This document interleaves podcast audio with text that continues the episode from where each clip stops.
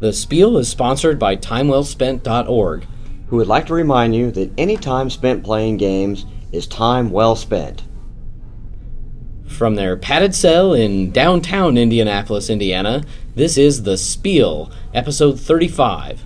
Gen Con 2007.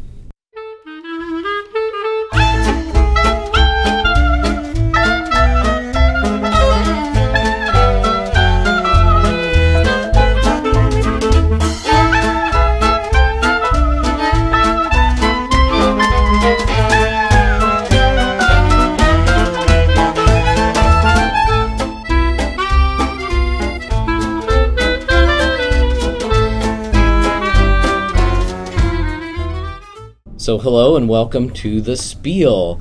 I'm Stephen Conway, And I'm David Colson. and we are here live from the Omni Hotel in downtown Indianapolis.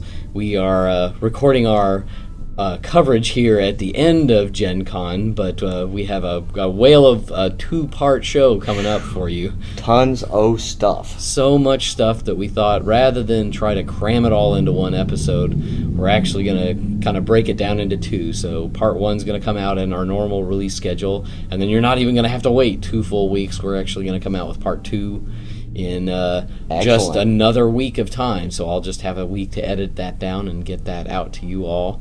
Um, got a re- lot of really interesting uh, interviews and, and recaps of things that we saw that we thought were interesting and cool about the con uh, coming up. Uh, you know, Dave, we're we're here at the end of the con recording this, so we're a little low on the energy scale. it Talk may, about deja vu. Didn't this just happen like a month or so Yep. ago at Origins? even our voices are starting Yeah, to exactly. Saturday or Sunday morning at three or four o'clock, we're sitting in the middle of nowhere with nobody else awake except for us recording this. Yep.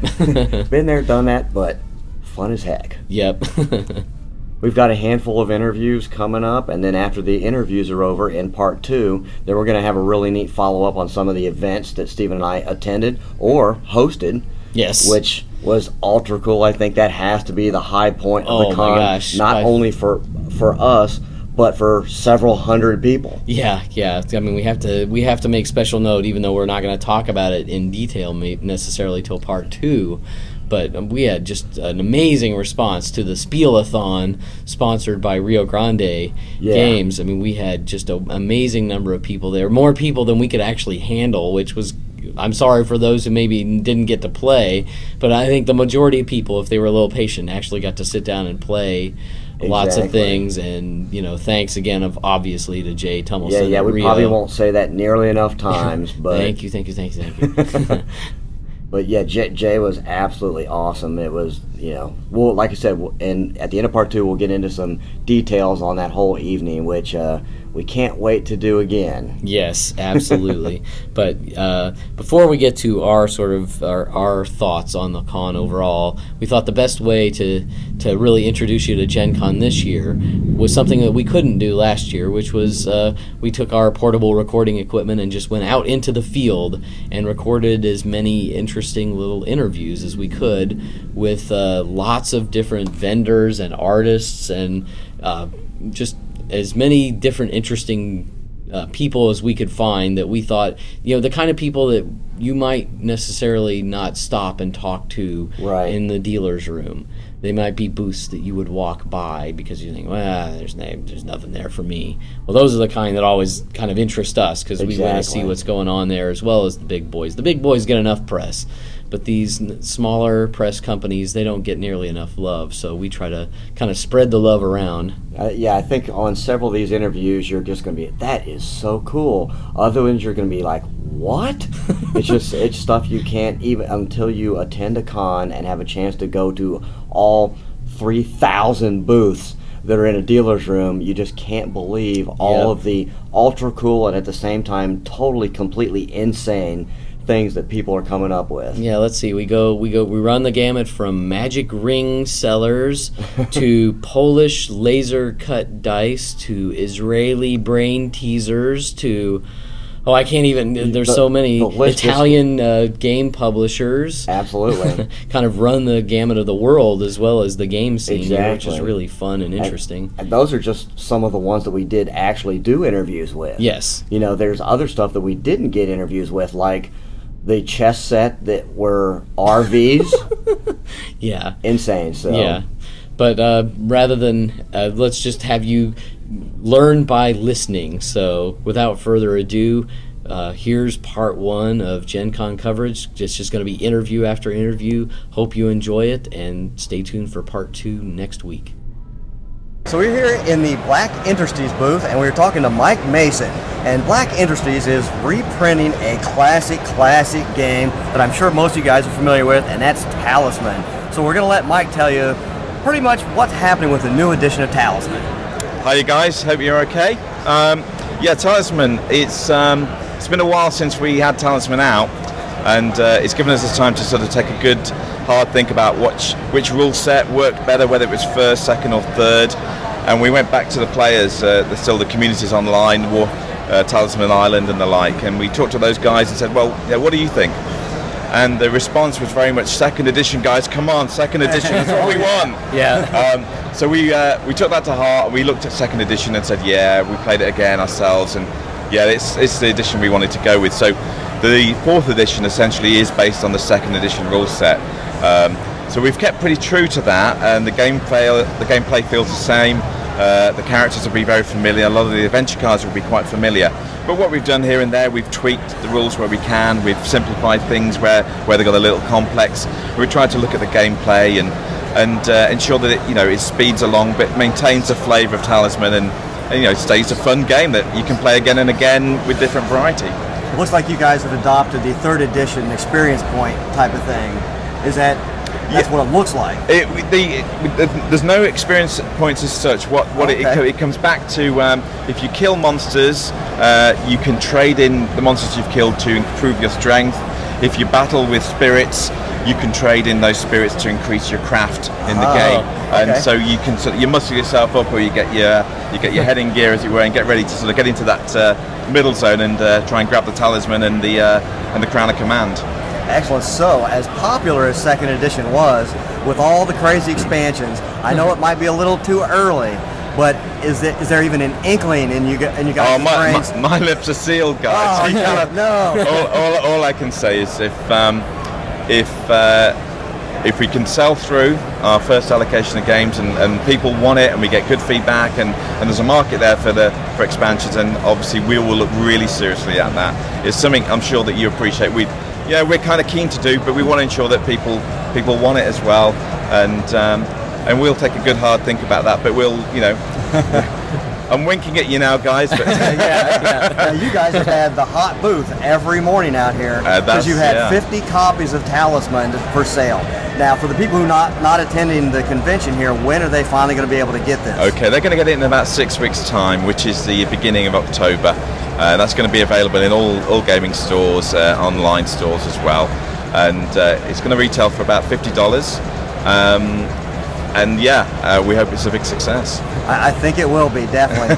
uh, anything else? Last minute words about Talisman? Um, all I can say is if, you nev- if you've never played Talisman, uh, well, you're going to enjoy it. And if you played Talisman of old and you've got those old memories of sitting around with your friends playing Talisman, you're not going to be disappointed with the t- this edition. you're going to enjoy it. It's a, it's really good, uh, I think, with all the sort of copycats that have come out that really owe a great debt to Talisman to see Talisman back in print and say, hey, Well, we, it- we were here first. oh, well, you know, in I a wouldn't- way. I wouldn't say we're the first, but I mean, it's, it's certainly uh, the game's got legs and it's been been around a while. It's much fondly remembered and loved, and uh, we you know we're just bringing that back again so people can enjoy it again for new for a new time round.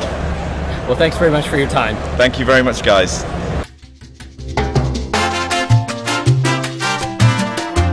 This is Scott Boulderson from Circleville, Ohio, and you are listening to The Spiel.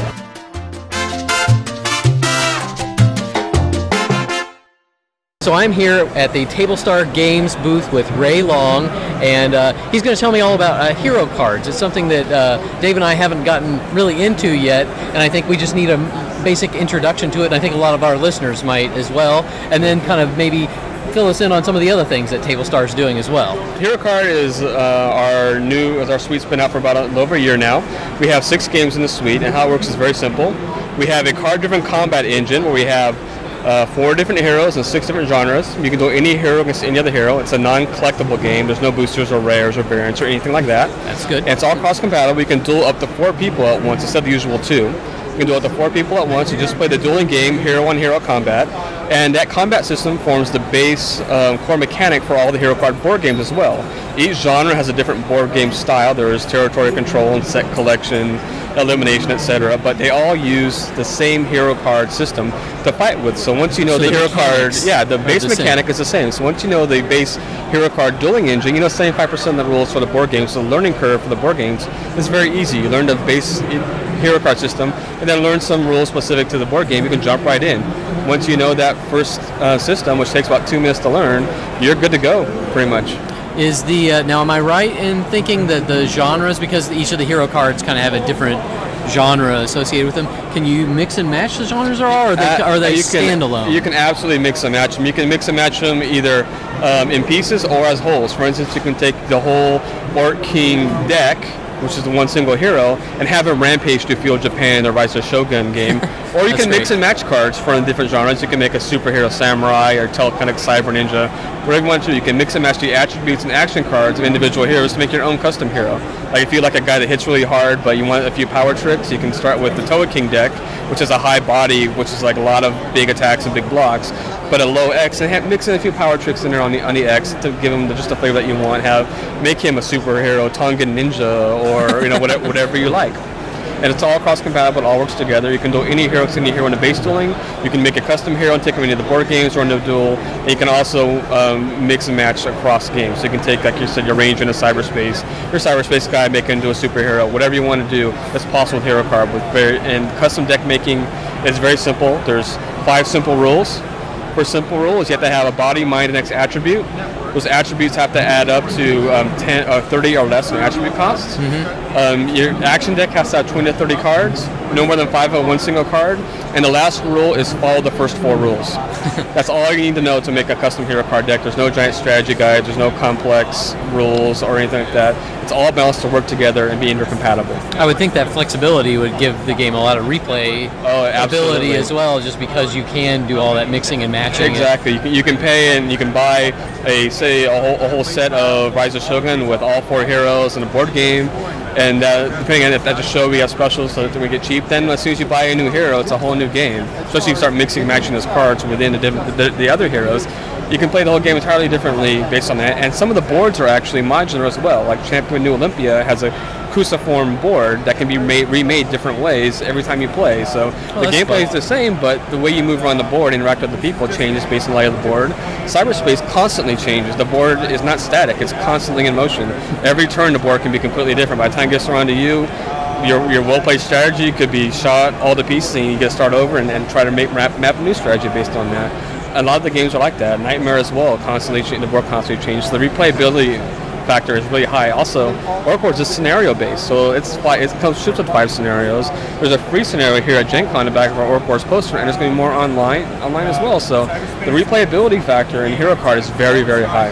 So, are most of the games sort of last man standing, or are a lot of them scenario based, or is the scenarios Um, a more new, all a newer them- development? Yeah, yeah, exactly. All, all of them are last man standing except for Orc Wars. Orc Wars is asymmetrical. In every other game, every hero's out for themselves. They have their own goals and agendas. But Orc Wars is a bit different.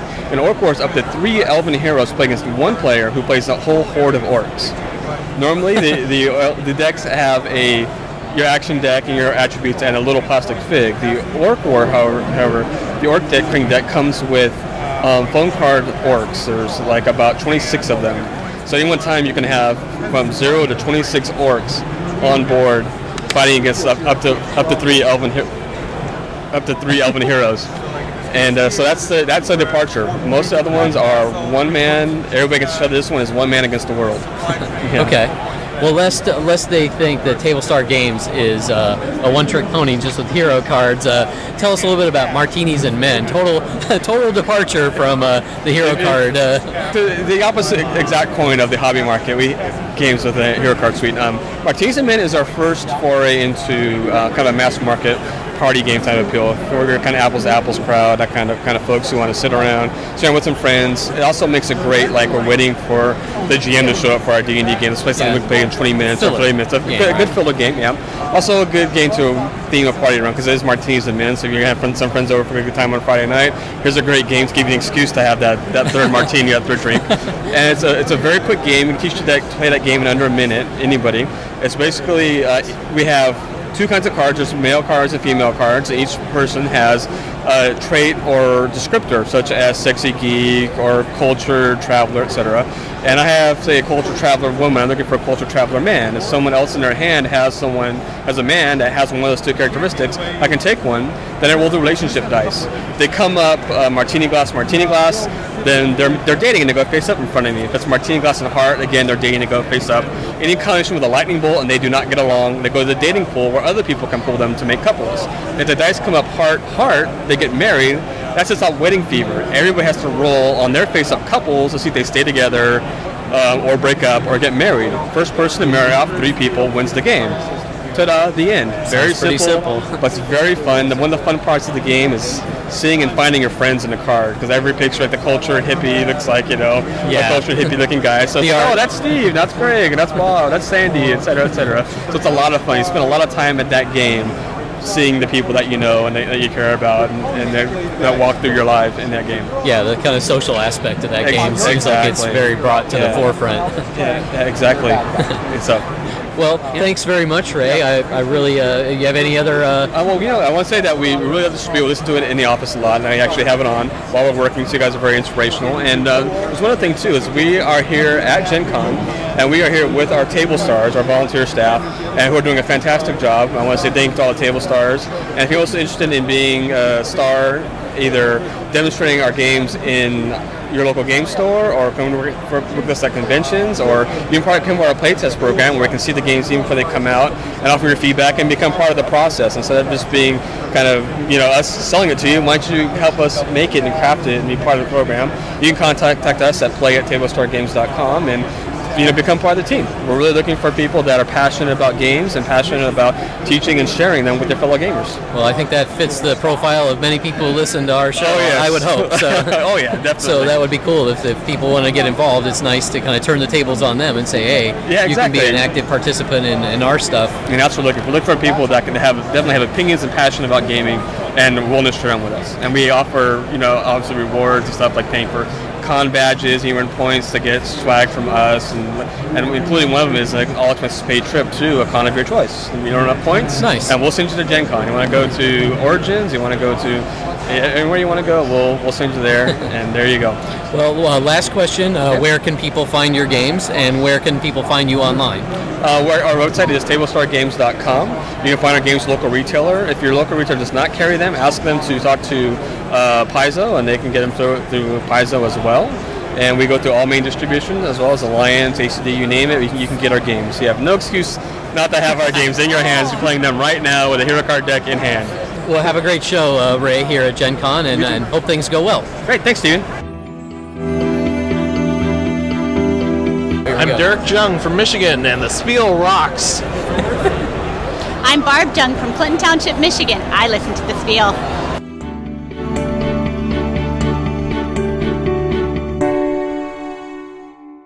Okay, so we're here in the artist area of the Gen Con dealers room, and we're stopping by the booth of artist Jeff Peterson and Tony Mastrangeli.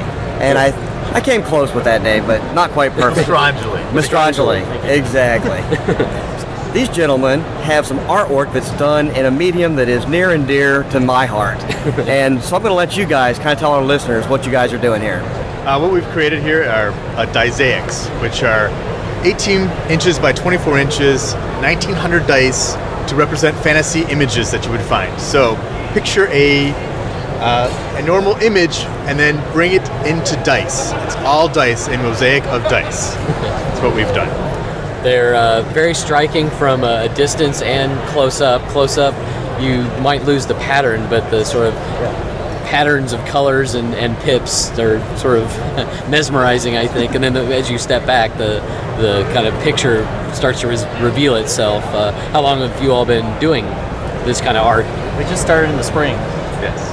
I, I, I think brought the idea to, to Tony in February, and he thought I was crazy at first, but uh, I talked him into to partnering up to do this project for Gen Con.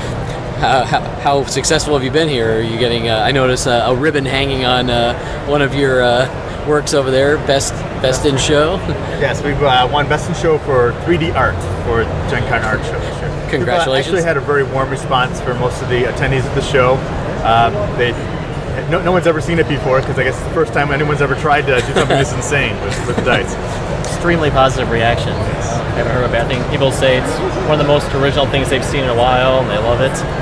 So can't complain about that. Very happy. So how long does it take you with these patterns, and how many dice are in an average uh, mosaic? Usually it takes us about 10 hours from the layout to the actual glue down of the, the dice. Uh, of, there are 1,900 of each of the images that we lay out. So Hand placed. Yeah, all So- hand placed and Twice. Almost 2,000 dice in each one of your. Oh, yeah, that's what we're talking about right there. Excellent. I think the finished piece weighs about 10 pounds, give or take, too. Oh, Wow. Uh, maybe describe some of the, the typical subject matter of, of you know some of the works that are hanging behind you. Sure, the, the most popular subject matter we've done is a D20. Of course, a D20 made of D6s is kind of ironic, as the case may be. Uh, we've also done uh, a dragon, uh, a fairy who's sitting on a flower, a castle, an Excalibur. first of all, a knight being attacked by a fireball. We're currently working on a centaur. Yes, we're, we're seeing the centaur in Kind of- process right kind of in a front headless centaur right now, but, but he's excellent. So if uh, people are interested in your art, uh, where can they find out more about your art, and where might they be able to purchase it? Great. It's all available online at www.3d6art.com, and you can purchase it online there. You can also contact us if you wanted a custom piece done. We take requests. Um, so you do prints as well as people can buy the originals. Correct. We have the originals on sale, and they're one of a kind. Once we make one, we will not make that again. And then we have signed and number prints up to 200. That's great. Limited. And uh, costs? How, how much? Uh, if someone wanted to buy a print or an original, Sure. how much is it going to? Cost? An original runs you five hundred dollars for uh, for the one of a kind, and then for every print, it's thirty dollars for an eighteen by twenty four and ten dollars for an eight by ten. For the amount of dice and the amount of work and artistry that goes into it. That's that, that's a steal. I think you're you're undervaluing uh, your art if you ask me. Thank you very much. well, thanks for your time and, and good luck. Thank, you. you.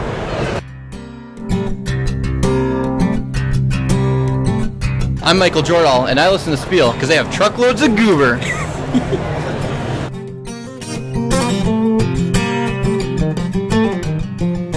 So I'm here at the Rubbing Hands uh, booth with Steve White, and he's going to tell us all about Fred the game. What is Fred the game? Well, Fred the Game is a game of challenges or dares or tests, if you will. It's a it's a game of humiliation, embarrassment, and torture. We're all about the humiliation and Yeah. torture. There's uh, six categories of different types of dares, and some of them are hard, some are gross, some are, like I said, potentially embarrassing to your friends. uh, but they're all fun and they're all funny. So you play with a group of friends. It's basically a deck of cards. You draw a card, and I'm drawing a card right now. This one is in the spaz category, and it says make an annoying noise for two minutes.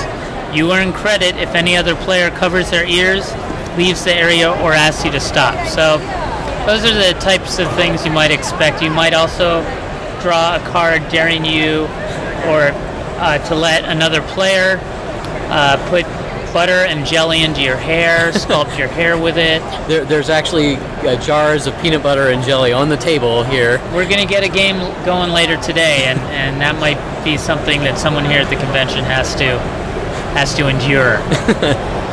so basically, uh, you play, and there's two ways to play. You can play sudden death style.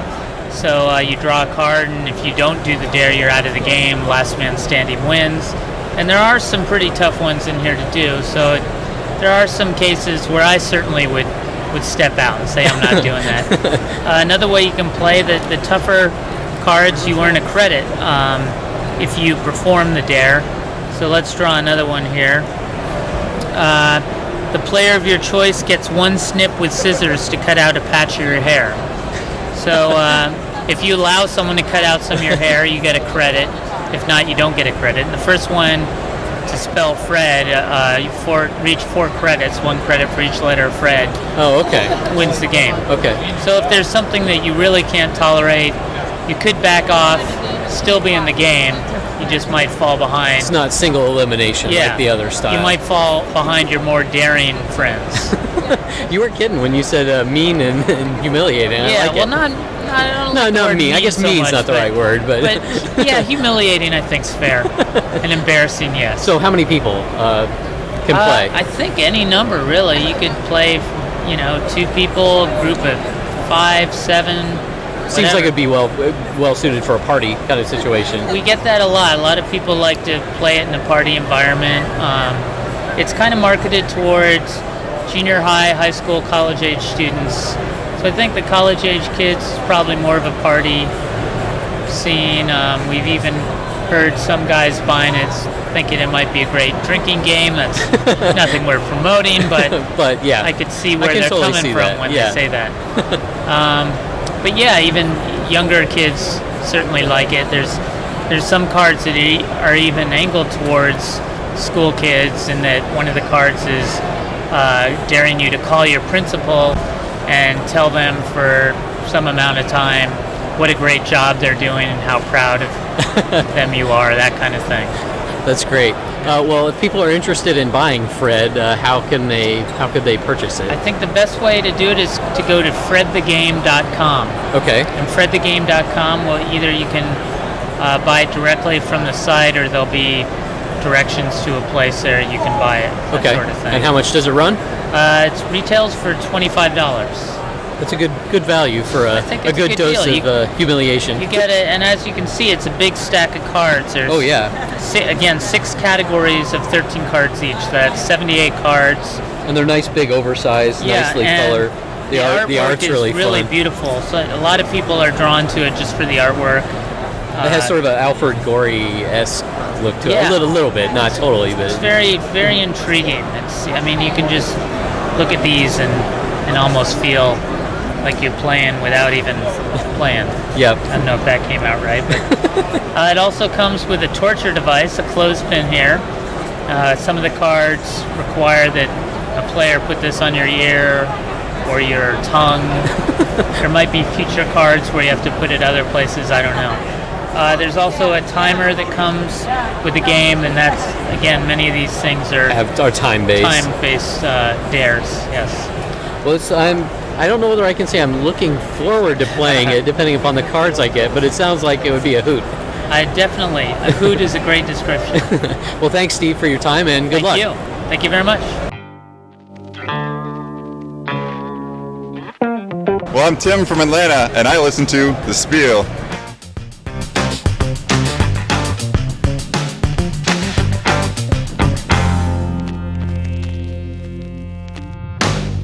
So we're here in the Southern Fox booth, and we are with Ann Fowler, and they have a great little game called Rephrase. So why don't you tell our listeners a little bit about Rephrase? Okay, I'd be glad to. Uh, what we've done is we've taken the names of movies, TV shows, or songs, and we've rephrased them so that the players race to be the first ones to correctly identify the actual name of the movie, TV show, or song. Like if we were playing one of the movie editions, I might give you the rephrase clue of galactic st- uh, galactic conflicts, and the actual name of the movie is Star Wars. So that's the way the game's played. You rephrase it and look for the actual name of the movie, TV show, or song. And they sort of vary in difficulty, right? Some of oh them yes, are some, kind are- of some are very softballs, and some of them are. uh, some of them are real thinkers. Exactly. uh, you have different editions, right? Too, based on music or television We or do. film. We do. We have two different movie editions. We have um, up to 1985 movies, so it's really for the movie buff. It's got the history of movie and cinema. And then we have from 1986 to present, so that's you know more titles that people are familiar with today. Right. Uh, TV shows, one edition, and then we have three different country music editions: 70s, 80s, and 90s country, wow. and five different pop editions: 50s, 60s pop, 70s, 80s, 90s, 2000 pop, and we even have a Christian gospel edition. So Wow. we truly have something for everyone. now, now, who comes up with all the paraphrasings? Is that you or? That would be me. yes. Wow. How long has it taken you to build up this sort of backlog of Well, titles? I and- started when I was five. So that was just a few years ago, right? yes, it was. Yes, it took a long time. So, uh, how long has the game been available? Or the game has been out only a matter of a few months. We made our debut at the GAMA show in Las Vegas in April. Oh, nice. That was our very Okay. first outing. and so uh, this is now August. So how many months is that? Three. Three months we've been out now. So we're starting to get into different stores, and I think we're in ten states and, and now in stores. So that was going to be our next question. I think is where can people find find your game? the easiest way to find us is to go to our website, www.rephrase.com. Okay. That's www.rephrase.com. and we've got a listing. You can order online, uh, but we want to re- support our retailers, and so we list every retail site that they are available at.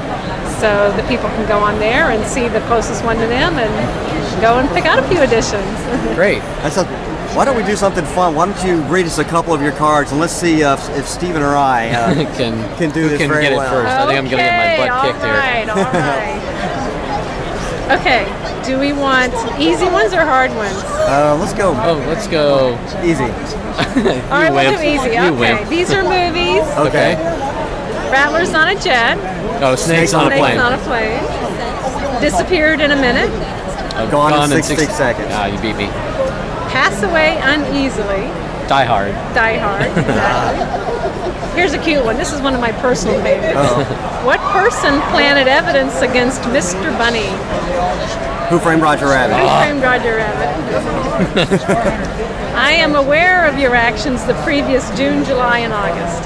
I know what you did last summer. I know what you did last exactly. And here's one more. The feeling after sight, sound, taste, smell, and touch.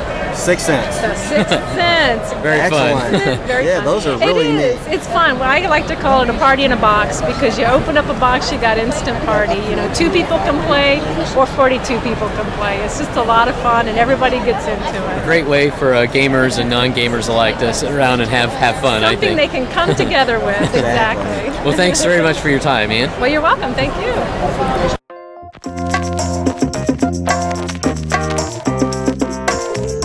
Hi, this is Paul Tevis from Have Games Will Travel, and I'm inviting you to come out to Gateway at the LAX Westin in Los Angeles over Labor Day weekend. Uh, games, games, games. It's going to be a damn good time.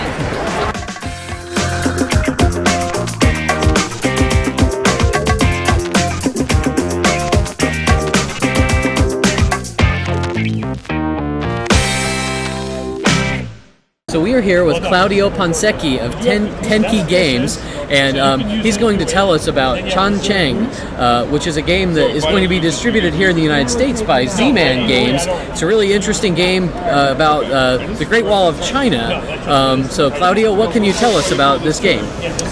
This is our last game. Uh, as you told, is a game about uh, the Great Wall of China. In this game, uh, the players represent uh, Chinese officers that are in charge of uh, building the wall and protecting the China provinces. Uh, it is a strategy game.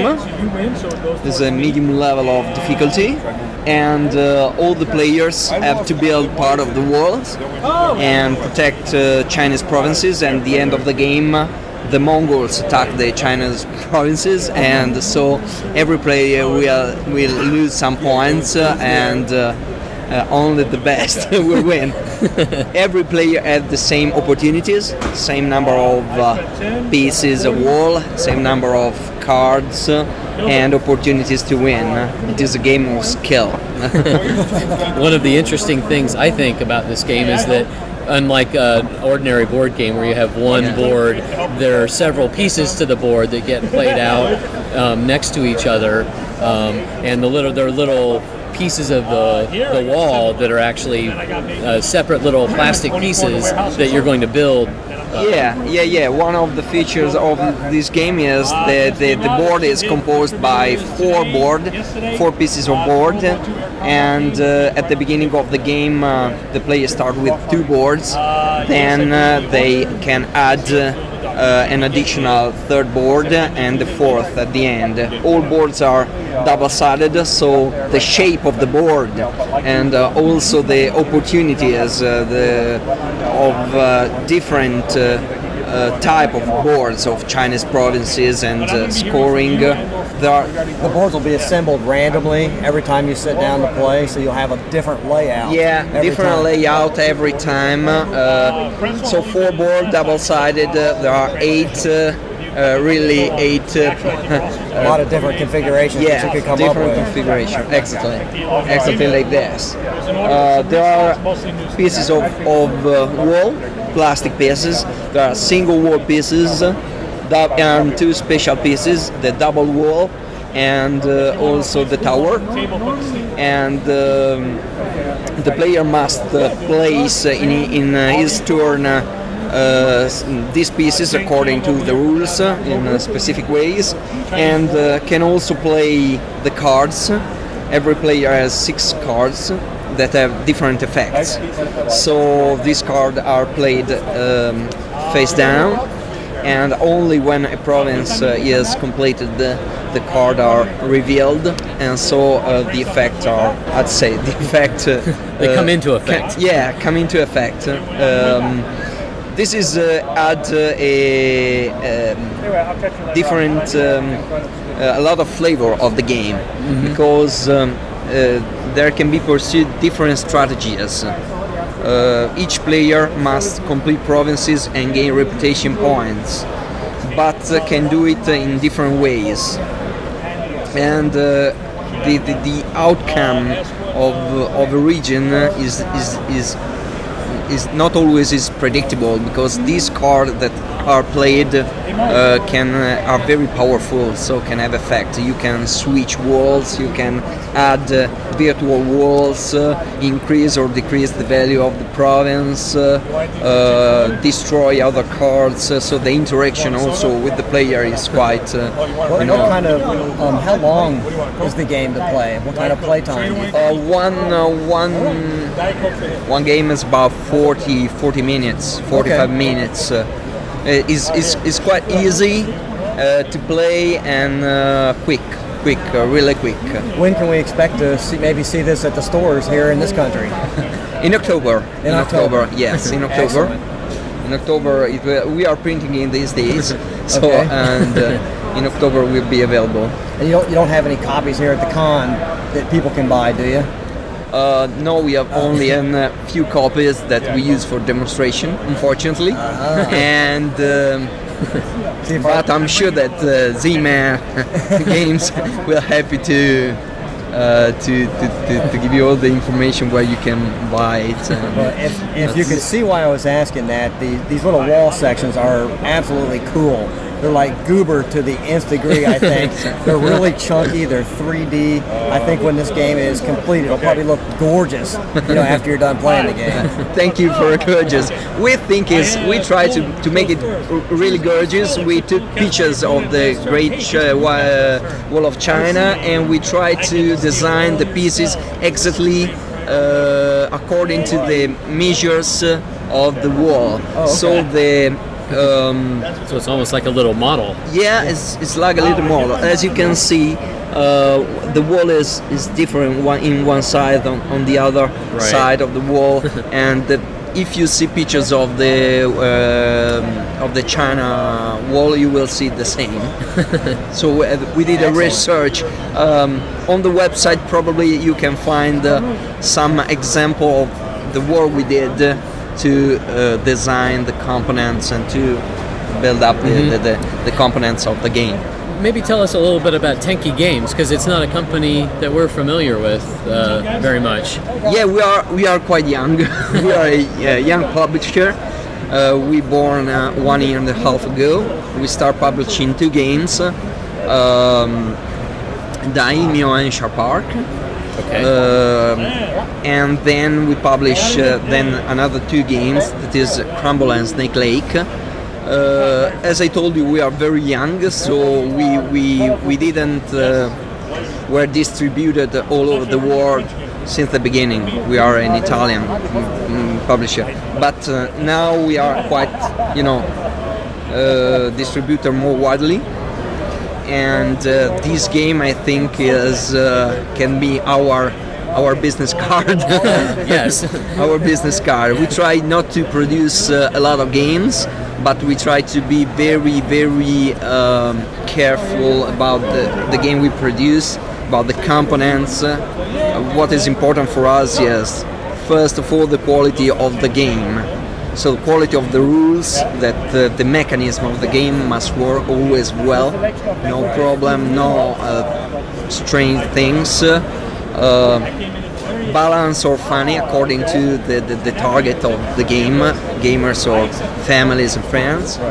And uh, quality also in terms of uh, components and value for money. Mm. When you buy the box, uh, you have to, to buy high quality components in the cartoon, in the, in the plastic.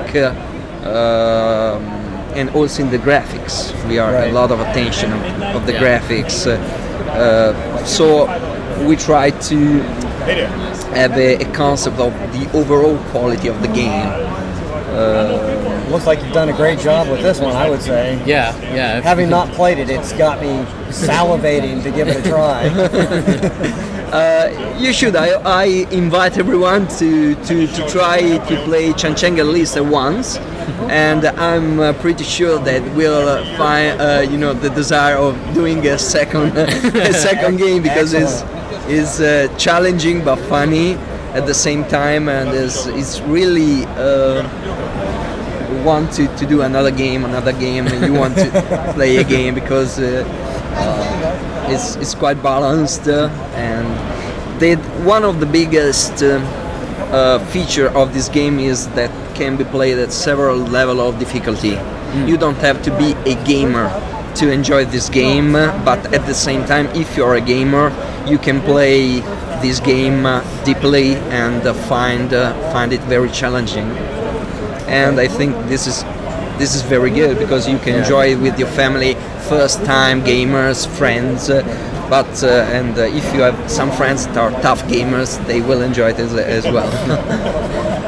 Uh, where can people find you uh, online if they want to find out more about uh, Tenki Games and the games that you have to offer? Where, yeah. where can they find you? Yeah I invite everyone to have a look at our website uh, not a big website, but we try to, to do our best. Okay. Is uh, www.tenkigames.com. Okay. Uh, you can find the information about our games, uh, some picture, graphics material, some news about what we do. Uh, we are growing also in the website. I invite everyone. Uh, there is my uh, several email address. There is also my email address and uh, everyone can write me and tell me what they think about the game, uh, what they would like, if they have problem to finding the game, if they have question about the game. There is a, a page uh, in which there are the review that we received about the game. Okay. And uh, we are gonna to publish also a FAQ page okay. for every question or problem related to the game. Great. Well, thank you very much, Claudio, for your time. thank you very much, Steven.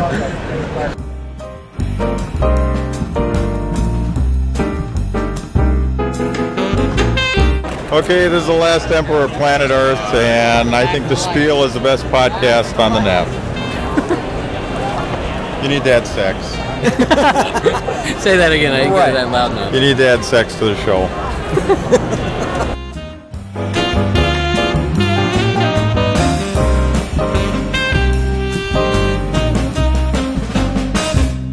Okay, so we are here at Looney Labs booth with Andrew Looney. Hi there.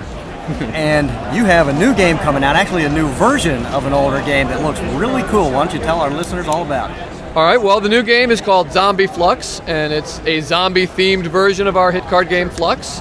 Fluxx has been around for about 10 years and it's done very well for us, and so it's, it's all the fun of original Fluxx with zombies. and uh, it introduces a new kind of card called the Creeper, which is kind of like one of the existing cards, the Keeper, but it's it's it's the zombies, and it's instead of stuff that you want, which is usually how the Keepers are. Instead, it's things you don't want because you know zombies are kind of day ruiners for a lot of things. and and then it's got a lot of cool new cards that that let you kill zombies or just push zombies over to other players or neutralize their effect. and it's hmm? kind of changes the victory conditions of, of the game in a way too, doesn't it? A little bit. Yeah, yeah, yeah. Well, all of the, I mean, it's got all new keepers and goals, and about half of the goals work kind of like regular ones in Fluxx that you need these couple of keepers, but also have the added proviso that you have no zombies in front of you. And so that's the main way that zombies hurt you is that they keep you from winning a lot. But there's actually some goals that, that you need zombies for. Some, like if you're trying to put together a zombie baseball team, you need to have nine zombies and the baseball bat. Um, and, and like I said, it's got it's got some wacky keepers too. Like that, like there's a shotgun that you can use to kill zombies with. There's other other kinds of things. The chainsaw, the the the uh, the shovel, the the car, things you could use as weapons, but only if there are rules that allow you to kill zombies with those things. Okay. Um, sometimes there's also a way, you know, like there's a zombie. Uh, a a rule called zombie season lets you kill a zombie with your bare hands, so you don't even need a weapon for that. Um, and then one of my favorites is the zombie repellent, which makes all your zombies not want to be near you anymore, and you get to send them over to other players. Excellent. What would repel And- zombies? and there's also one goal that we call it the ungoal. It's a goal that, that it's like the zombies goal. The zombies win and all the players lose. The game ends with no winner if the zombie victory goal, ungoal, is achieved. Ah. So when can our listeners expect to be able to pick this up at their local hobby store? We'll have this out in mid-October, just in time for Halloween. Excellent. Perfect. And we're very excited about it. The reactions people have been giving to it are just awesome. People just they light up when they see it. Zombie Fluxx. Yeah. Wow. exactly. The only thing that can make Fluxx better is zombies. but it is it is better. I mean, it's it's all the fun of regular Fluxx, plus all this added new craziness. and in fact, it, it, it's a bigger deck than the original. It's about 15 cards bigger. And another thing you can do is there's this, a way to play. You can you can set aside all the zombie cards and play basically original Fluxx with different keepers and goals, and then kind of add in the zombies when you're ready for the uprising to begin. Uh-huh. now, what about mixing this with some of your other Fluxx decks? Oh yeah, you can you can totally do that. It'll have the same card backs as original Fluxx and the various other versions, so you can shuffle them together. I'm sure people will be doing that. you can you can just combine the whole deck for craziness, or you can just go through and pick out these are my few of my favorite rules and add them in, that kind of thing. Very cool. We'd be remiss if we didn't say congratulations on your uh, Origins Award. Thank you very Treehouse- much. Treehouse. Tre- Yep, best board game of the year. Very, very pleased with that. Yep. And another, speaking of new releases, something we just brought out is a, a little booklet called Three House, which is three games you can play with three Treehouse sets. And they include, a couple of classics. My very favorite, Binary Homeworlds, another major hit, which is Martian Chess, and a brand new game that I just came up with for this book called Black Ice. And that's also doing really well. People really like Black Ice.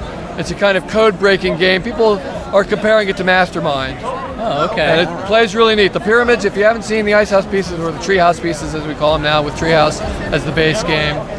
Uh, but they're still Icehouse pieces. Either one, either works. Or just call them those pyramids, or even the pointy triangle things. Whatever works.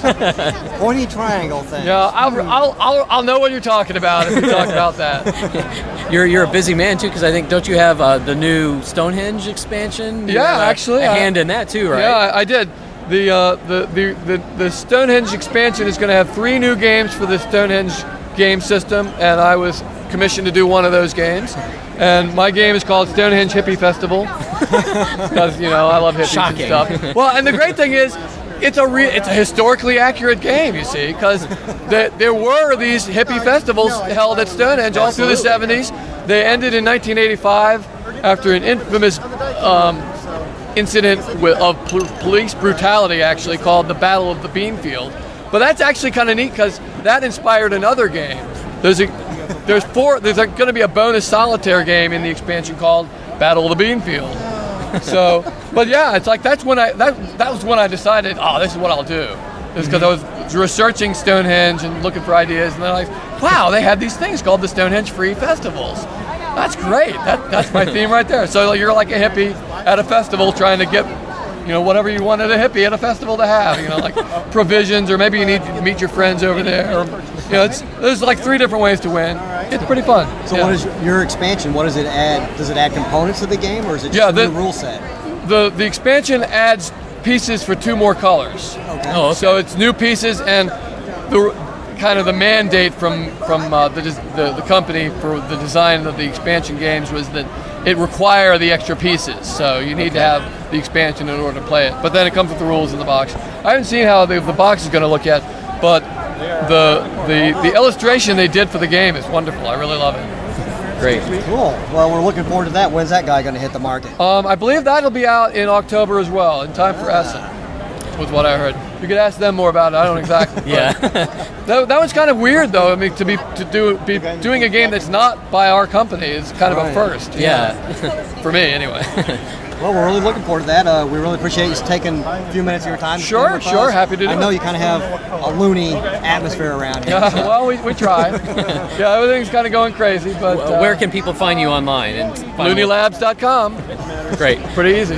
Thanks very much. Thank you. Pleasure talking to you.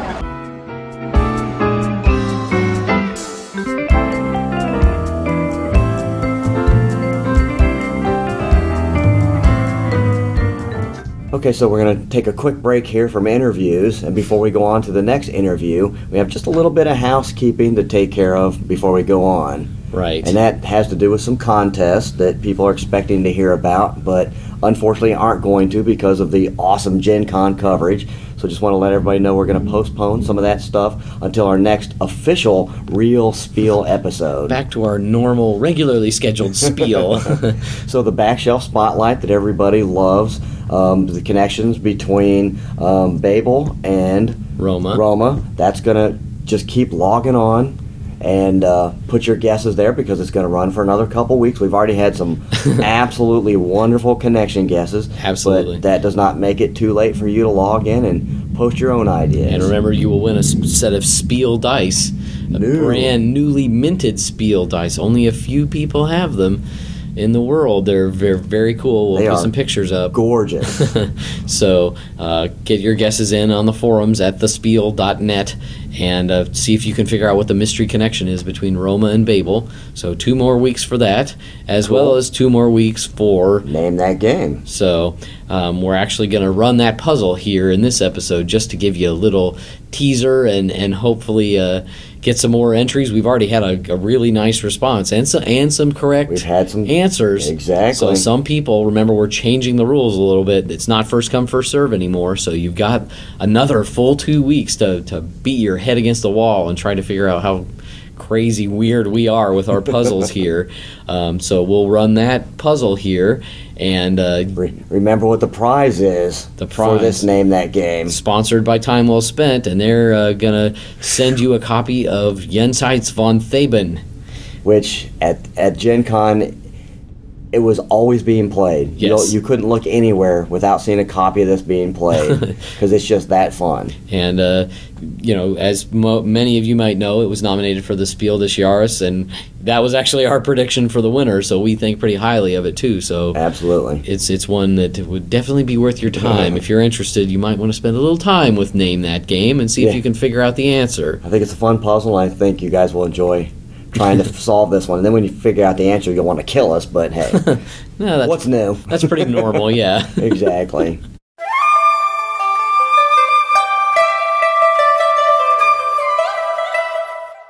Pittsburgh terrible.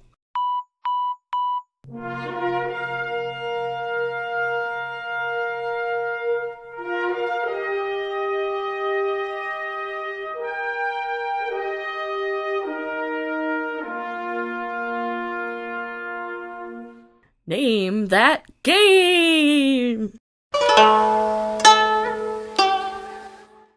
So while we're talking about time well spent, we just spent what three and a half days at the largest gaming convention in the United States. We've had a chance to play tons of games that we don't own, which is really cool. You don't usually get the chance to do that. So you get home from a gaming convention, you've played all these really cool games. You may have blown your budget, you know, on some other things at, at the con, or you just couldn't buy them because they aren't out yet. They're they're new things. So what are you going to do? You're going to go to time well spent and hopefully hunt up all these games that you're really psyched about, and you're going to get some really great deals um, on all kinds of imports, pre-orders, stuff that you played and maybe is not out, but every but you know is coming out in a few months. You want to make sure and get get your pre-order in early so you can get a copy of these because some of these games are going to be so hot Yeah. you're not going to be able to get them. Yeah, they you know they do a smaller print run maybe, and Right. so there's only going to be a you know each store or each business is only going to get a few copies. So if there was something you really you know zoned in on and said, man, that was just the coolest thing, but you didn't, uh, you weren't able to buy it, you know, at the, at the con. Time well spent is a great resource for being able to get your fix Yeah, for all those games that might have uh, eluded you at the convention. That's right. It's a fix that's not going to be easily satisfied when you come home from a convention. You're going to be like, well, I only bought 10 or 15 games, so now that I'm home, I have to buy 10 or 15 more. At least that's how I have to Yeah, do it. But yeah. it's a problem, but you know we manage somehow. luckily, there's time well spent to help us with that fix. Yeah, yeah, it makes makes the money go a little bit farther. That's for sure. So, um, check out Time Well Spent, um, especially on uh, new releases and, and pre-orders and things that uh, might be coming up. They're great great place to look for those kind of deals too. So. Exactly. And if you are somebody that did attend the con and you go to Time Well Spent and you may, might not see something on pre-order that you saw here that was awesome, zip them off an email. They would love to know Yes, absolutely. the stuff that you want. So Thanks again to Time Well Spent for sponsoring the show, and we encourage you to to check them out and see what kind of deals you can find.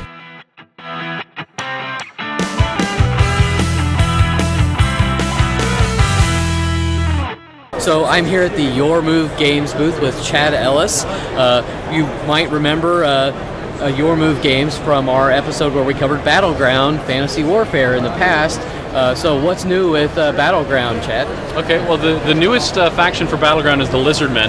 Uh, it won't actually be in stores for another month or so, but we had a case FedExed over from China before the main shipment left uh, left the factory. Oh, nice. And so we've been selling that here, and it's been it's been a lot of fun. We've, it's uh, it's a really really fun faction because you know it's lizards of all different ages, and you've got dinosaurs like you've got a T Rex and uh, you know a herd of Triceratopses. So it's uh, it's a really fun faction to play, and that's been uh, that's been exciting for us. I know you were saying that the T Rex is hard to control, that it does a lot of damage, but it may do more damage to you than to uh, well, your opponent sometimes. Yeah, it won't actually it won't actually attack your own. Uh, it won't attack friendly units. Oh, okay. But you basically you it's on close and you can't ever do anything with it. Uh, you know, other than like sort of let it go. and because it's a colossal unit, like there are crazed goblins and some other smaller units that are on close. You can kind of control them with your own units by like putting them behind a unit and waiting for the right time to have it come out. But if you try that with a colossal unit, the unit that's blocking it in takes a point of damage every turn because the colossal Ah. unit is like you know just too big to control that way. so basically, with the T-Rex, you have to plan your, your plan your battle well, get the T-Rex going. If you can get a T-Rex into fair fights, you're in great shape because it wins fair fights. It really doesn't have very many fair fights, but the only time your opponent's are going to be able to handle it is they can use its disadvantages against you, outmaneuver it, get it in a pinch, and maybe then they can take it down. But a T-Rex is just a giant monster. It's super fun to play with. when you say colossal, you mean colossal. I mean colossal. It, it yeah, takes we, up two cards. It takes right? up two cards in the game, and uh, it's you know just huge. It's got mean, look at a T-Rex. It's got uh, it's got set, eight green hits and an offensive profile with five attacks, six skill, and eight power. Which like just there's just nothing in the game that can stand up to that for very long. So uh, it it's a re- it's a really really fun unit because it just presents both players with really big challenges. You know, if you're the if you're the defender, you have to figure out how are you going to deal with this monster Yeah. that otherwise is going to eat you up. You have to account for it some way, somehow. Exactly. But like we actually had one game where a player got a fast unit of cavalry close enough to the T-Rex and essentially went, "Here, boy, come on, boy," and like ran away from it. And the T-Rex, it was always the closest enemies. The Oh. T-Rex was like chasing it down. It took the. T-Rex like four turns to corner it, you know, before it could finally fight. And that gave that player enough time to win the rest of the battle with his superior remaining forces. So sometimes you can do that. Sometimes it doesn't work out. So that's great. It's a lot of fun. Maybe talk about your uh, terrain packs too. Those are kind of a nice, Yeah, uh, the- fairly new addition. Yeah, the terrain So- packs came out a couple of months ago, and we're really excited about them. They've been they've been selling incredibly well for us. It's basically uh, laminated cardstock. so it's full color, beautiful graphics. Uh, you get 15 square feet of terrain features, which includes lakes and hills and bogs and roads and rivers. And you know, like a river section has a ford, another one has a bridge. Uh, we have beaches, cliffs, you know, almost anything you can imagine. And it's $15 retail, so you can set up almost any battlefield you want uh, at a very, very reasonable price. Oh yeah. Uh, the thing I like about the terrain is that uh, I have some little like felt cutouts from uh, DBA, playing DBA and things Yeah. like that. But even those, because there's sort of depth to them, they don't even work that well with the cards. And with these being paper, Yeah. You don't have those issues of Yeah, you, know, you just put it on top of the terrain. And, Exactly. It's two dimension. The cards work really well with it. Uh, you can write on them, so you can mark, you know, a spot on the. If you know, if you want to send a guy to a spot in the battlefield, it's a terrain feature. You can mark it. Um, so you know, if like there's a bridge across the river and you want a guy to send your spearman to the bridge to hold it, you can just mark right on there instead of using a die or something like that. Yeah, that's true, too. Uh, so it's just it's it's and we've had people buying it for other systems. You know, we have role playing gamers and other miniature gamers who are like, you know, anyone who wants to represent terrain. It's just convenient and cheap and looks really you know looks really nice. yeah, and it's to So- scale that would I guess Yeah. match up with that. Yeah, it's a scale. too. It's a good nice. scale for almost any kind of tabletop game. Smart thinking. You, you might almost think you planned it that way. Interesting. yeah, well, we wanted to do terrain for a long time. In fact, it was a little embarrassing. Our first, when we launched two years ago, uh, we were so sure that we were going to have terrain that we actually said in the rule book that Your Move Games produces beautiful terrain. But the system, the, the production thing that we thought was going to work didn't. Oh, no. And so we then spent a lot of time trying to find the right solution. And we actually got we got hooked into it by uh, the guys at a company called Steel Sqwire that make flip mats for role playing games. And their original product was basically just laminated graph paper and hex paper that you could draw on, but it was Sharpie erasable, dry erasable, you know, almost anything. So role playing gamers really liked it if they were playing with miniatures because the dungeon master could just take a pen and be like, okay, here's the room you're in. I think I here's had what's going on over here. Yeah, it's a great product. And so, uh, so we, you know, we bumped into them at another convention, and I was like, you know, can you tell me about this, you know, this product? They, they put us in touch with their manufacturer. We found they could do the kind of, you know, four color printing detail, and then the big thing for us was could they match it perfectly front to back, because we wanted to make it uh, double sided terrain features that you'd cut out. Whereas theirs Oh, are a sheet and you just use the sheet. So if it's a little bit off, it didn't matter. And the, the printers were able to do it, um, you know, perfectly because they do they do a lot of really you know precision work. So uh, so yeah, it worked out great. That's great. Well, uh, is there anything new coming up at uh, uh, Your Move Games that you want to talk about? Sure, we have a few new things. Uh, we have a new, a completely new game that's going to be coming out called The Battle for Hill 218. Uh, we've just sent that to print. It's a it's a World War II themed two-player game, but it's it's really an abstract strategy game rather than a, a war game. Um, it's but it's super super fun. It's a game that I've been dying to print for about three years, ever since uh, it was first developed. And uh, we sort of shied away from one-shot games because it's very hard to make money at them, and we're a small company. But it's you know just been killing me that we haven't published it. And so finally, when we when we worked, we changed printers, and we now have a printer that can give us a, a decent price at a low uh, volume. We said, you know, look, we're there's no reason for us to be doing making games for a living if we're not actually going to make a game like this that we love so much. So uh, so we made it, and then one of our fans actually made a computer version of it. Oh, so wow. we're going to have a free computer version that you can download and play against the against the computer. It's got an AI and everything. That's crazy. You're going to be able to play against the computer about a month before it launches. So it's gone to print now. It should probably be out November, December, and so around October, and we'll let you guys know. But around October, Okay. you'll be able to play this thing for free online. Just download the download it, play it on your own computer, and it's just a super super fun two-player game. when the actual game comes out, is it a card-based game? It's a card-based game. Uh, it'll be a single deck that'll retail for ten dollars. That'll include both of the decks for the players in the game, airstrikes, the Hill 218 card, and it's. I mean, it's it's it's weird. It takes about 15 minutes to play, but Oh, I'm wow. a hardcore chess player, and I'm obsessed with this game. Like, it's got that much strategic depth to it. So you know, you play it over and over and over again, and we, you know, Darwin and I, we, we've, we've been playtesting and playtesting it. We keep going through iterations where we learn like a new facet to the game, and our whole strategy changes. And you know, like I mean, it's crazy. I've, I've never played a game that is this quick, but has this much depth to it. So I'm super excited about In, it. in terms of like the rules com- complexity, is it? I, am guessing is- it must it's, be. It's pretty low, actually. Yeah. I mean, it, you know, like like a lot of great strategic games like chess and Go and, and things like that, the rules themselves are pretty str- pretty straightforward. Uh, every unit in the game uh, has three qualities to it. Uh, one tells you how it draws supply, and in order to play units onto the board, you have to be able to draw a supply line back to your home base. So Okay. that that constrains where you're allowed to place units. Uh, another card, another uh, thing tells you how it attacks. Um, and most units will attack a unit adjacent to it. Some can attack diagonally, and some have special attacks. And then another thing tells you how units support attacks, because most units can't kill an enemy unit on their own. They need support from a friendly unit. Uh, but tanks and artillery don't need it. So you, you know you're placing your units. You're trying to sort of encroach on your opponent's position, maintaining supply lines, and eventually occupying his base. So it's a very very straightforward game. It's just super super fun.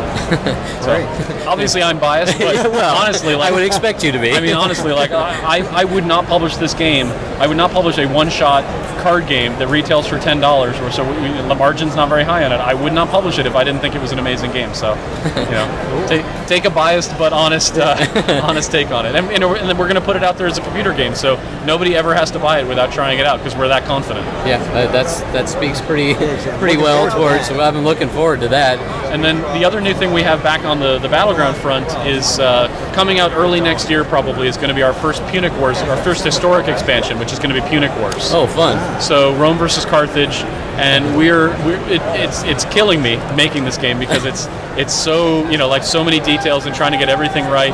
But we have a great group of fans who are historic buffs who are working with us to help make sure we get the details right. And uh, you know it's just it's super super fun. But it's you know really really interesting armies. It's a, a fascinating period of history. And our goal is to have this be something which not only is it really fun to play, but it's the sort of thing that if you were a, a history teacher, you would feel good about introducing this to your history class to teach them, you know, why Hannibal could win battle after battle after battle and still lose the still lose the war ultimately. So.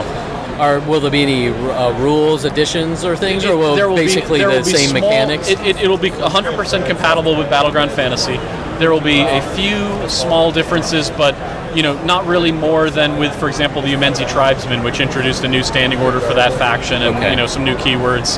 Just um, tweaks, in other it'll words. it'll be tweaks, but you can absolutely play Rome versus Orcs, or you know, Carthage versus the Lizard Men. You know, like whatever you want to do, and and that's you know that's part of the vision for us. We want this to be something where if you're a fantasy player, you know, I mean, I'm you know I'm more into fantasy than historics personally, but I can't wait to play like you know Rome and Carthage versus fantasy creatures, and I think Absolutely. A, I think a lot of people will like that, and I think also that for, for historic gamers, the fact that Battleground's so inexpensive.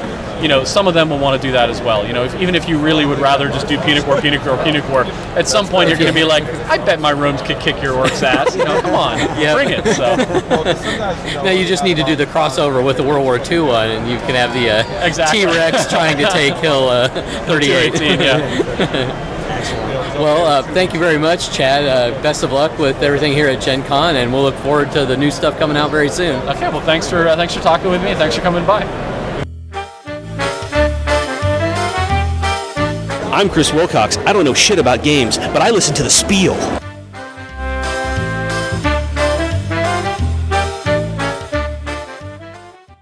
So I'm here with Tom Tullis of Fat Dragon Games, and he's got some really cool uh, scenics for role playing or miniatures games. Uh, rather than have me describe it, I'm just going to let Tom haul forth here. Tell me all about Fat Dragon Games and what you have to offer here.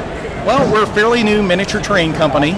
Uh, we've just hit our second anniversary, and this year we were nominated for our first ENnie Award for Easy Dungeons for our basic set. Congratulations! Thank you very much. We're crossing our fingers to get some good news tomorrow night. Um, essentially, Easy Dungeons is cardstock, three-dimensional terrain. You buy the PDF from us, you print it out, fold it up.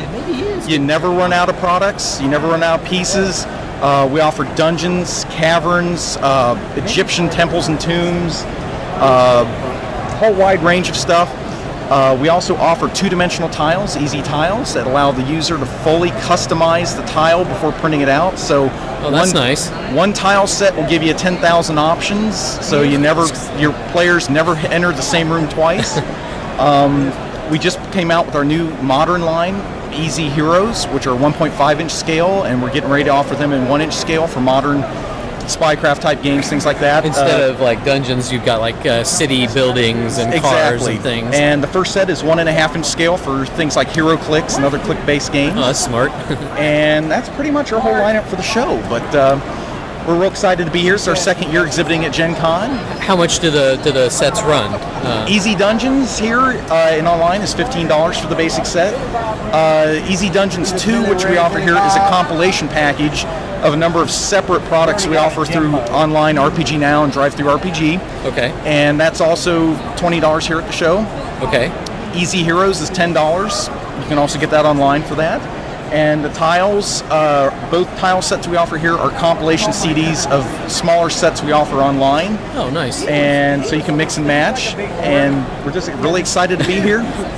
Um, the question I have for you, since they are sort of print and make, how long would someone, if they were to print them out, construction time? How long is it going to take them to put everything together from printing it out to then using it in the game? Um, if you do it assembly line fashion, say do 10 dungeon walls at a time, you can literally bang through each piece in a couple minutes. Oh, really? That fast?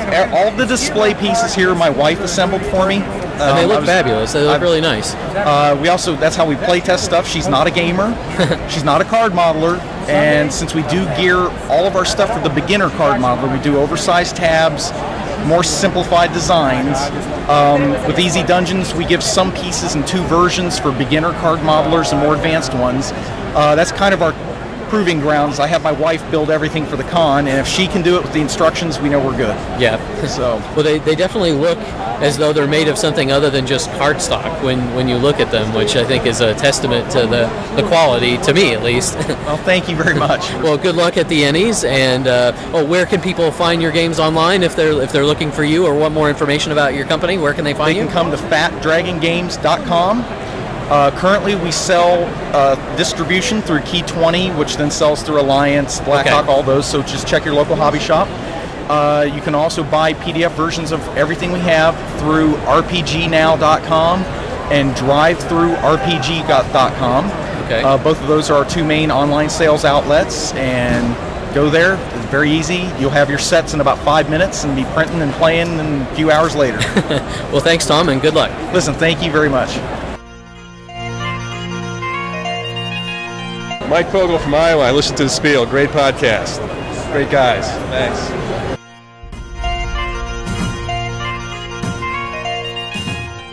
So I'm here at the Gen Con Australia booth with Ian Houlihan, and we are lucky enough here on the Spiel to have a bunch of Aussie listeners who I think would be very interested to find out about Gen Con Australia. So give us the lowdown. Well, basically, we're running in Brisbane um, on the 3rd to the 6th of July 2008 at the Brisbane Convention Centre.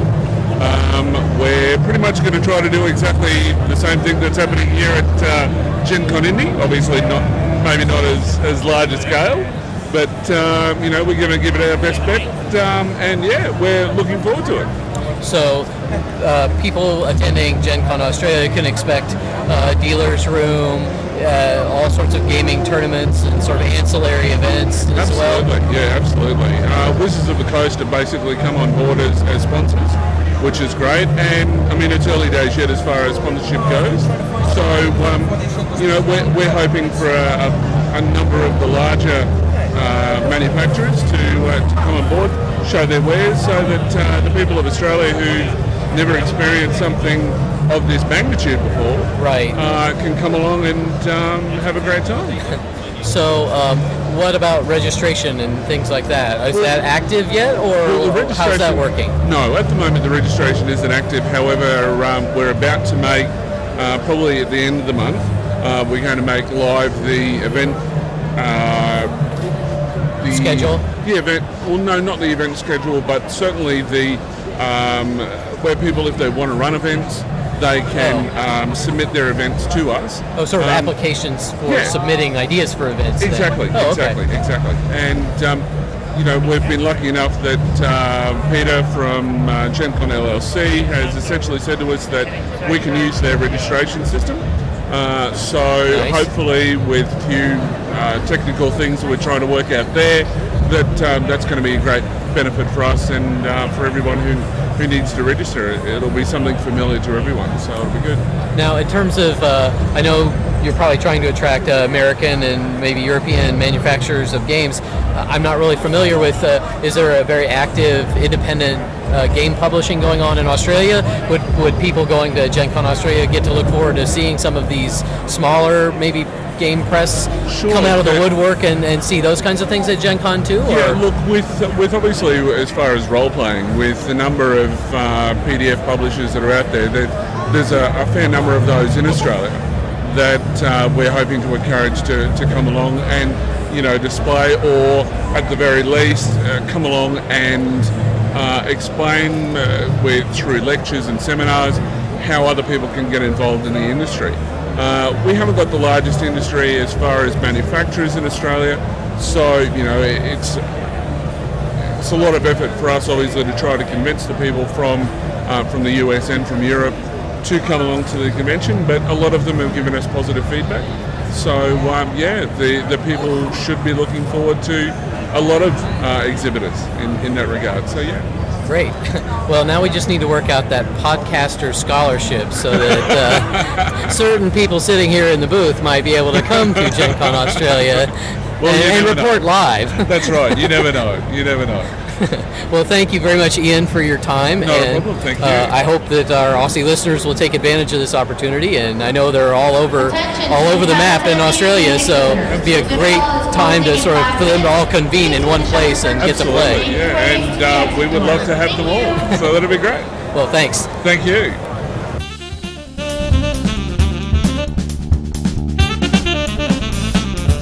So I am here at the QWorkshop.com booth with Mikhail Lisowski. Yes. And uh, he has some very interesting dice. Uh, my partner in crime is a big dice collector, so I'm sorry he's not here to do this interview. But maybe tell us a little bit about Q Workshop and about what makes your dice uh, different from the average set of dice. Uh, our dice are unique because they have uh, patterns around the numbers. So um, we have runic dice with small runes around the numbers, elven dice with elven Tengwar uh, font, and we have also a dragon dice with very small dragon on each face. Uh, we make uh, many different models for many different games. Now we have our completely new Call of Cthulhu dice set. It's a limited edition in cooperation with uh, Chaosium Company. Oh, that's so fun. we get a license last year, and now they are ready. Uh, so they have little elder signs on them yes, and things. As you can see here, not not in the radio, they have elder sign on the uh, Oh, highest yes. face. They're Uh, very. I've seen laser cut. Are they laser cut, or how, how are they? Uh, how it's the process? No, it secret? in fact, it is a secret, but I can tell you a little bit. Okay. We have about 100 of small Polish elves in our factory, and they are crafting uh, each die, and so that's the the, The secret main has been main- revealed. yes, it's not uh, not so big big secret because uh, last year we told this uh, to many people who asked, and in fact it's true. We have such elves. There are a lot of elves and gnomes in Poland. I mean, it's just a known fact. okay. Well, they they're very they're very much more intricate, I would say, than than the average even custom dice that I've seen. As far as I know, no, nobody on the market can do such dice, and they will not produce such dice because it's a unique technology, uh, our invention, and it's very complicated, also expensive and hard, and we need a lot of time and effort to make uh, new model, make new colors, and so on. But we are always looking for new new possibilities to, to develop our products. What's the average die cost? Uh, the set of seven dice cost eighteen dollars, so it's a lot. It's Poly- polyhedral dice Yes, too, polyhedral dice. It's a, a standard role-playing games uh, uh, dice set of seven dice uh, from D, D4 to D20, including D10 and D100.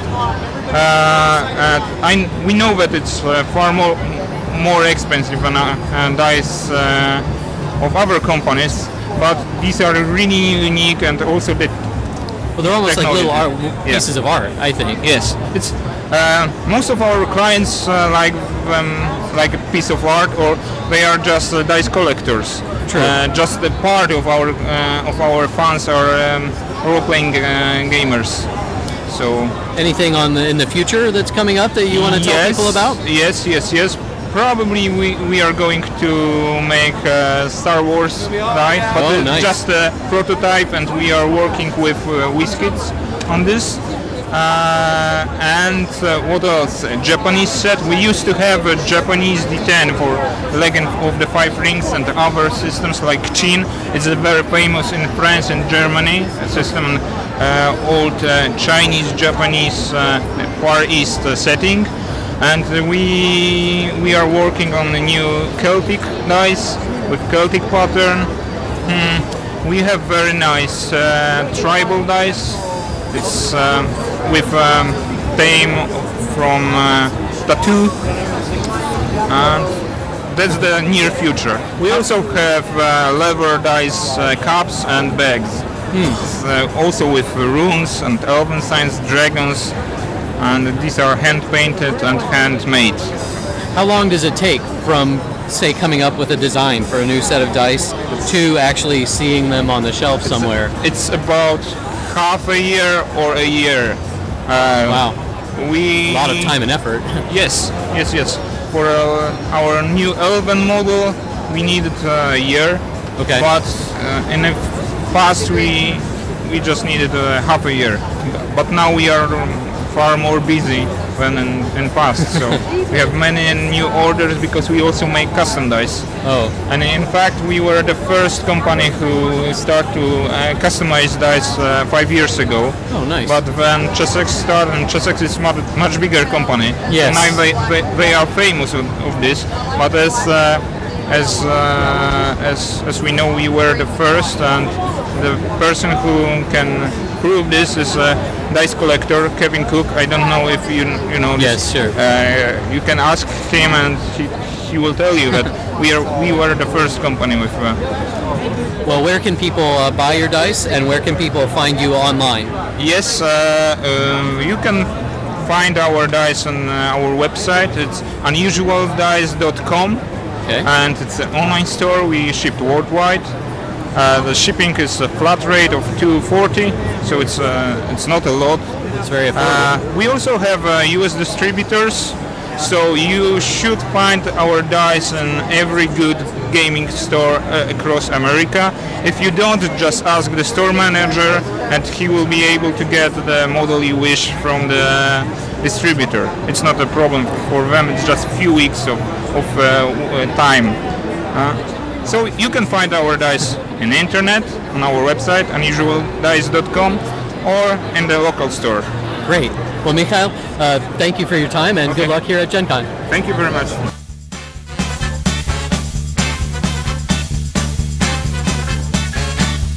So we are here at the Simply Fun booth with Gail DiGiulio, and uh, they do a really interesting line of games that really appeal to a, a wide age range of, of from young players all the way to, to old players. Instead of having me ramble on, uh, I'll let you haul forth and, and explain uh, just what is Simply Fun and, and tell us a little bit about your games. Well, great. Well, thank you, Stephen. Well, Simply Fun is a company that we founded four years ago and actually started selling product a few years ago. And our whole goal is to promote the importance of play. It's to get families and friends to kind of turn off the TV and spend 30 to 60 minutes a week just playing. So when we started the company, we, we intentionally went out and sought out game designers that could make games for us in all different categories: board games, card games, party games, uh, trick-taking games, trivia games, and we wanted those games to be simple to learn and fun to play. So we wanted the setup to take less than five minutes, and the game experience to be less than 30 minutes.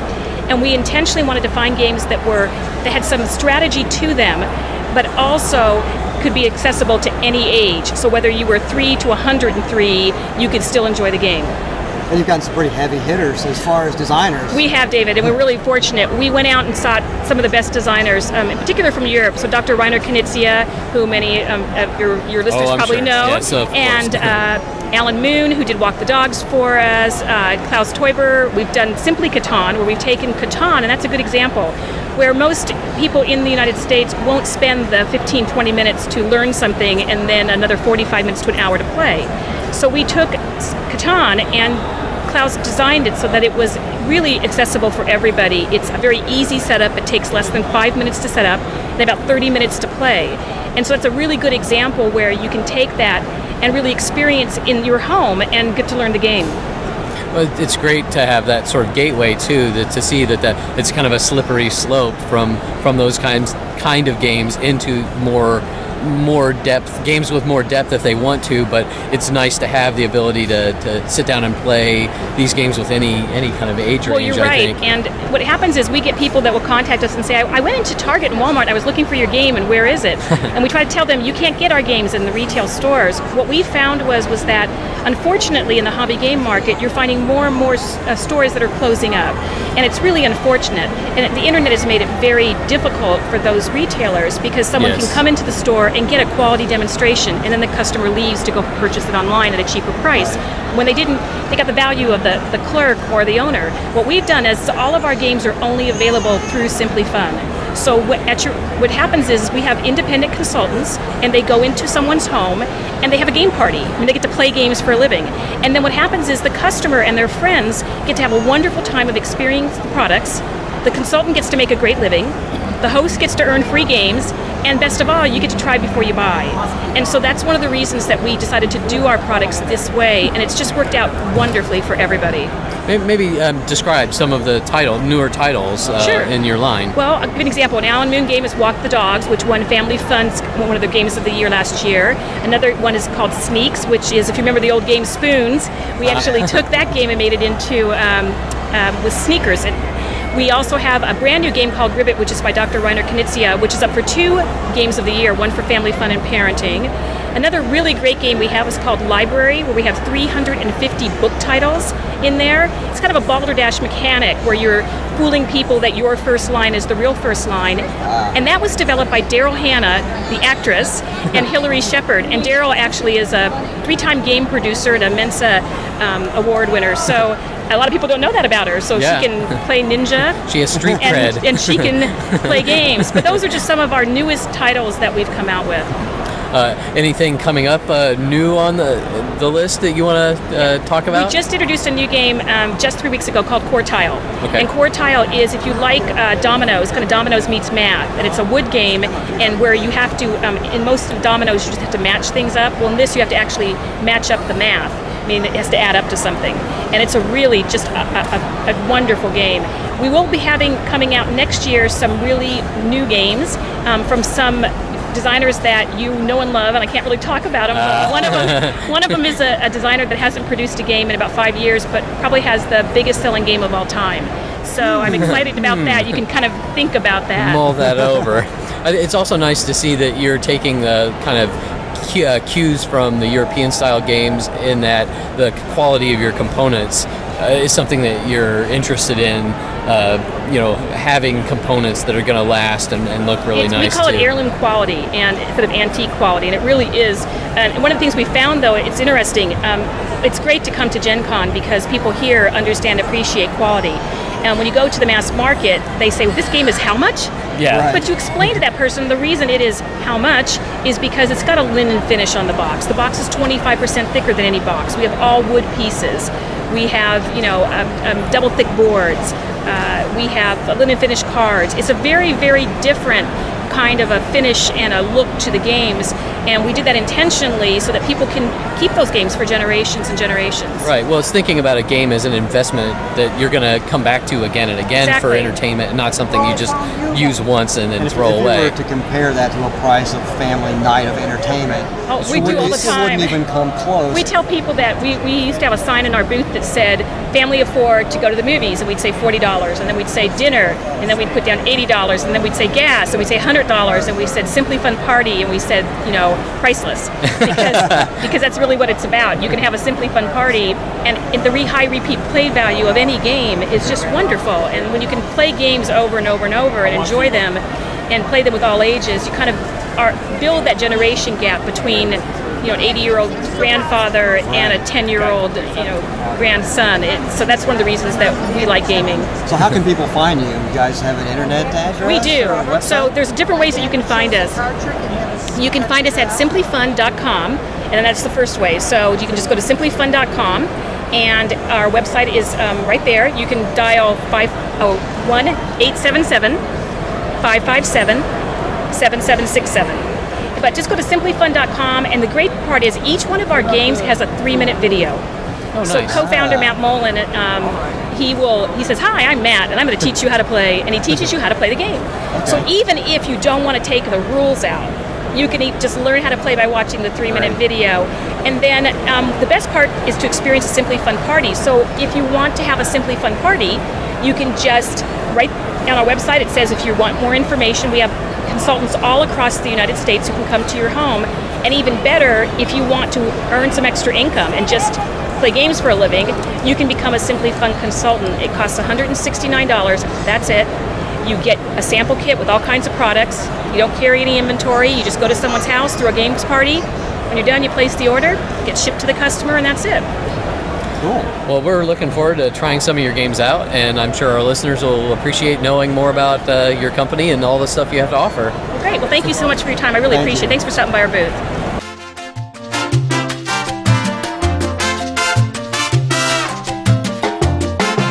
We're here at the Intimagic booth with Henry Lester, and they've got a great little product that's out.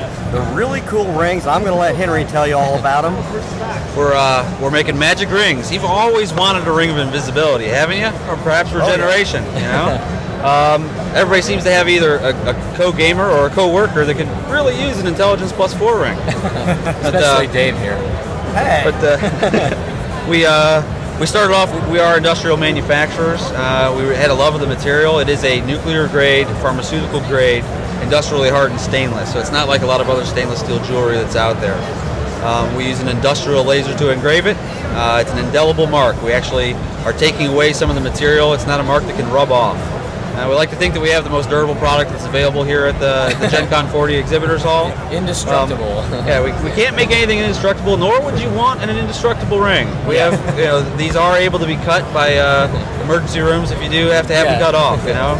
Um, you know, we like the other materials. Um, you know, they're, they're beautiful and everything like that. But uh, we, we wanted to start off with this material. Uh, people really seem to like it. We can put different finishes on it, and we do production of these rings. Uh, you know, currently we have um, regeneration, invisibility, protection, hit points plus 20, intelligence plus 4, strength plus 4. and we also have another one that has GM and DM uh, at, at different clock marks around it. Uh, you can attempt to bribe your DM or GM. They're just going to kill you faster, but you, know, you, can- you can try. Or if you're a DM or GM, you can ring it. It's, it's a because I said so ring.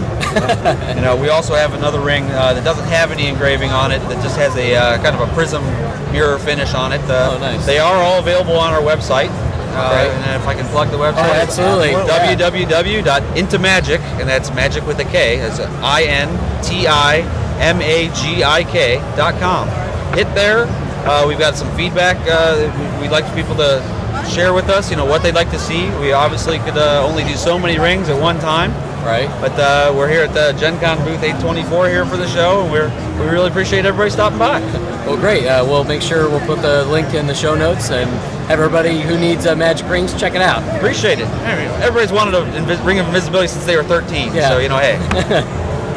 Thanks.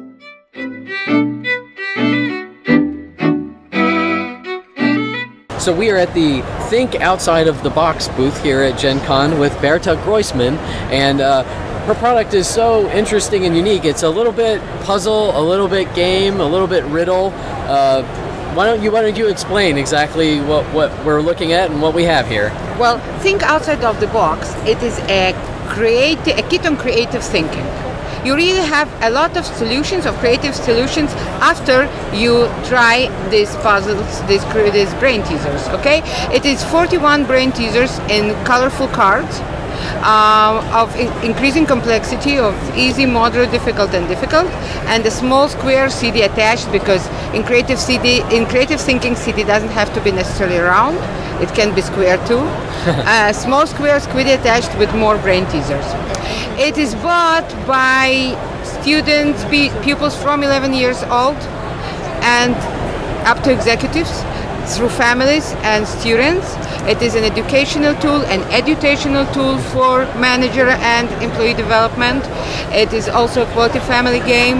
It is a wonderful icebreaker and a brain massage for mature people, you mm-hmm. know. So it has really a lot of uses.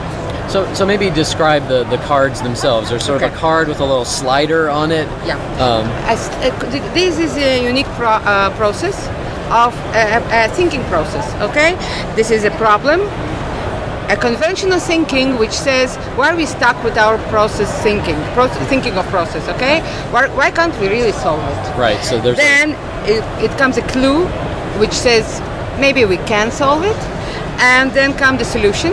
And after the solution is the principle, which is really the most important thing, because this is a principle of creative thinking. You must know that creative thinking is a is a set of tools, like a plumber's tool. and there were people, researchers, who researched, who made the research on creative thinking, and they um, defined those tools. And every uh, brain teaser here, it is uh, exercise of those tools. So if you really put them inside and understand them very well, you can use them without even understanding that you're using it in all fields of your life. Right? So this is what we're speaking about. Well, I think in many cases you use a lot of those principles when you play games because you're presented with problems. In games, it's more explicit when you have a sort of riddle placed in front of you. In the in the case of what we're talking about here, but in so many of the games that we're surrounded by, you're using that same creative problem-solving ideas, but we're not putting names to the to the principles. So, Right. if you like games, you like solving puzzles. It's the same. You're you- you're you're exercising those muscles, but perhaps in a slightly different way without even realizing it. Right. Um, our aim was to make it in a most entertaining uh, manner. So we really um, brought the best designers uh, for the packaging of the game, for the um, for the pictures of the game. So everything is unique, Mhm. and it is uh, marketed in the United States for the first time, and we are very proud of it. And it's originally of Israel. uh, Yes, from it is Israel, Israeli. correct? Yes, it is an Israeli product. You gave Stephen and I a chance to try these out, and what I really like are the clues because they're pretty tough puzzles, pretty tough thinking, and the clues are well thought out, and they give you a little hint, a little push in the right direction without making you feel too stupid. But so I think that's really neat. Thank you. And they're they're packaged in uh, the difficulty level, so it's nice. So you could start at the the sort of low level and build build So your I'll way just up. open up the easy box, and that's probably all the farther I'll get. Great, great for travel too. I would Oh, think it'd be it'd be fun excellent to for take on a car trip and, and just read Very them out many loud.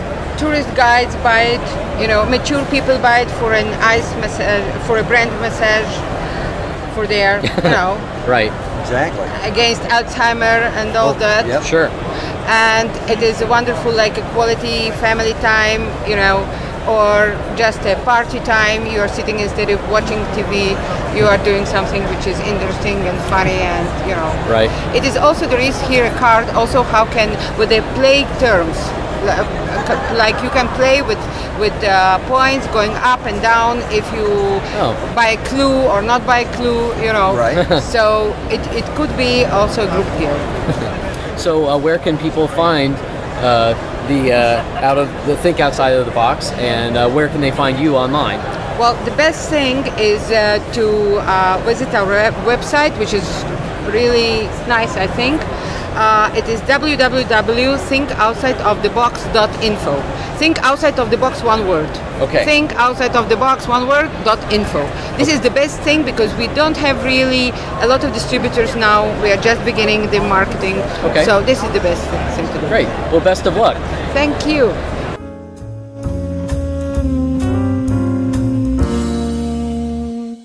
Wow, that was kind of like truckloads of interviews, and that's only the first half. Yep. Man. So this ends uh, part one of our Gen Con 2007 coverage.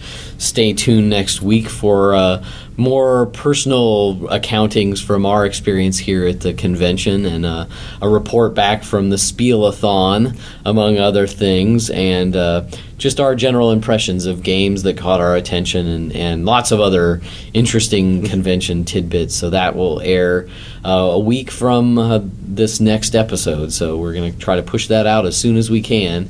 Excellent. Thank, thanks for listening. We, Yes. appre- we appreciate all your support.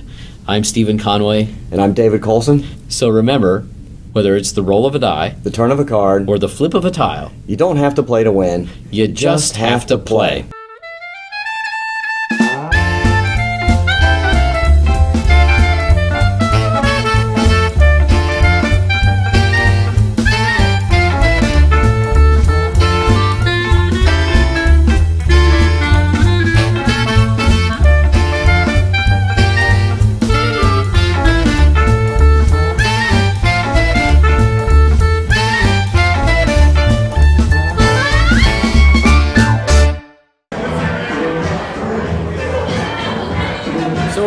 at the uh, Claddagh Irish Pub after Gen Con, Dave. Yeah, this is um, our last big night, Saturday night. We've played tons of games, we've met tons of people, and what are we doing? We're sitting in an Irish pub playing cribbage at 3 o'clock in the morning and drinking cider and blacks. And Excellent. and life is good. Excellent.